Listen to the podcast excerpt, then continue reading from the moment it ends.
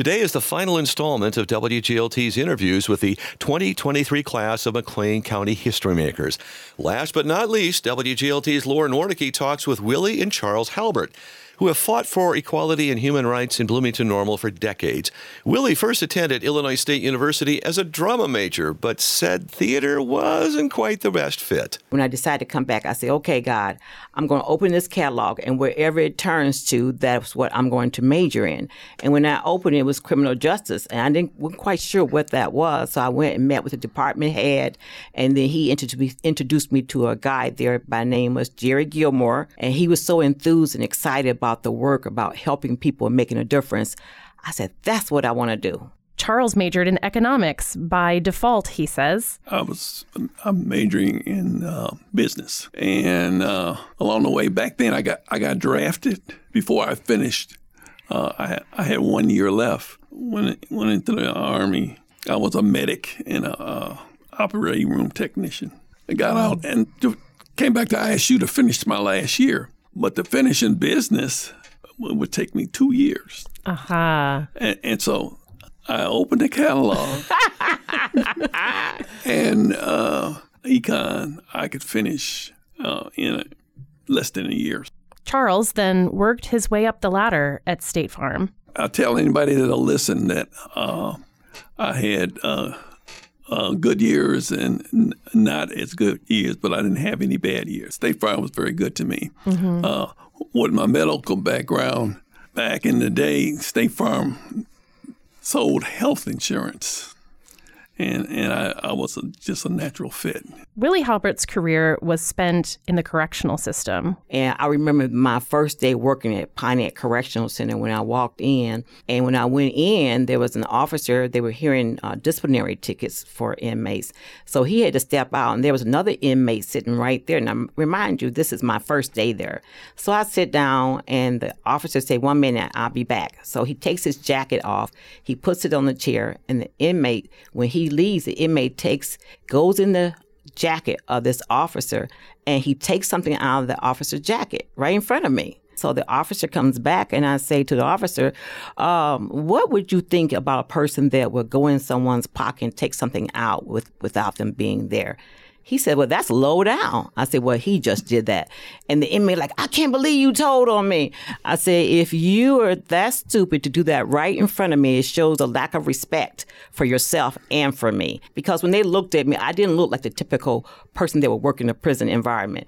So from that day on, I had gained their respect immediately. Anything you do in that environment, everyone knows about it. Mm. So they saw within moments a person they thought would, would not last two weeks in this environment to my retiring from there. So I worked as a counselor, a casework supervisor, and then I worked for the entire state as assistant superintendent for the prison system and for parole.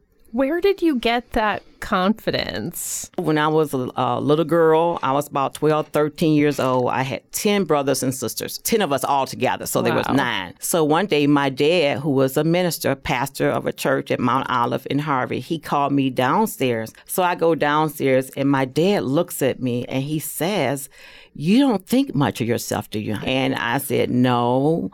And he said, Well, I want to share something with you you know, God made you special to do a special work, and no one can do it like you. And as he began to speak to me, I was like 12 or 13. I started squaring my shoulders back, holding my head up. And by the time he got done, my whole perception of myself changed. Charles, I know you are also from a large family. Yes, I was seven children in, in, in my family. And also a preacher's kid, right? And also a preacher's kid. yeah. How do you think those commonalities play out in your marriage and in your life together? My wife is a, is a visionary, and uh, I'm not, but I'm uh, a good partner for, for her.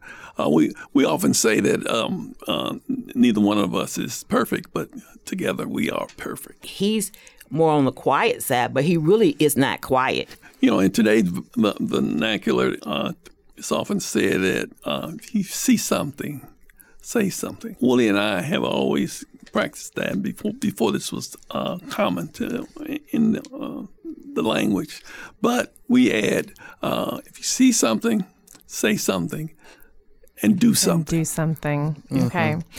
So, what did you see that sparked your activism? When they were naming the street or renaming the street Dr. Martin Luther King, people, it was just an outcry. People said nobody wants to live on a street named after Dr. Martin Luther King. And it was such a thing that we were, I mean, I was going to the city council meetings, I was protesting, saying that, you know, this man has done so much for our country. And they did rename the street. But what's interesting about that uh, the mayor had called me in and they were looking at me for the position on the Human Relations Commission. It was Mayor Smart at the time. He said, Willie, everything about you shines. He said, but there's just one thing. I said, well, Mayor, what might that be? he said, well, on renaming the street, you were so vocal. It's like you were beating a dead horse. I said, but the horse wasn't dead to me. That was my whole point. And if what I did is something that would keep you from putting me on the Human Relations Commission, I recommend you not put me on because that's the person that you're going to get. Mayor Smart did put Willie Halbert on the Human Relations Commission, a position she held for over a decade. Standing up for causes to me is quite obvious. You mistreat someone, you disrespect someone, it's wrong. And if we have to legislate that to get people to do the right things, then so be it. Do you think that your your respective times working uh, for uh, on behalf of city committees, and I know Charles, you've also been involved in the Police and Fire Commission, and you know, do you do you sense that through your tenures with those organizations and committees that things have improved? There are things that we need to work on. But at least what I have found that when I sit down with the police chief or when I sit down with the uh, McLean County Health Department, they're open to the dialog I don't feel like we're shut down or shut out. We're invited to the table. And to me, that's a difference.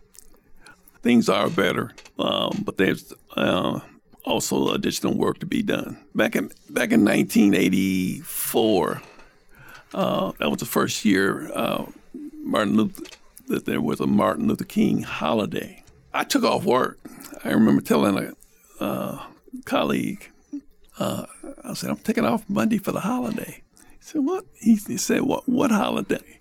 Uh, now, uh, me me being uh, one of maybe three persons of color in, in that in the whole organization where that I worked in, uh, I took that stand. Just that was me personal. Uh, but I took my my uh, two daughters. They were six and Nine. six and nine. Uh, I was, took a, I was taking them to the uh, uh, Castle Theater, I remember this. and I, I parked in the parking lot across the street, and I took my two daughters by the hand to walk them safely across the street. Somebody drove by in a pickup truck, rolled their window down, and said, yelled, um, "Martin Luther King sucks!" And my my d- two daughters immediately started questioning me about, you know, why they say that. Um, I didn't have an answer.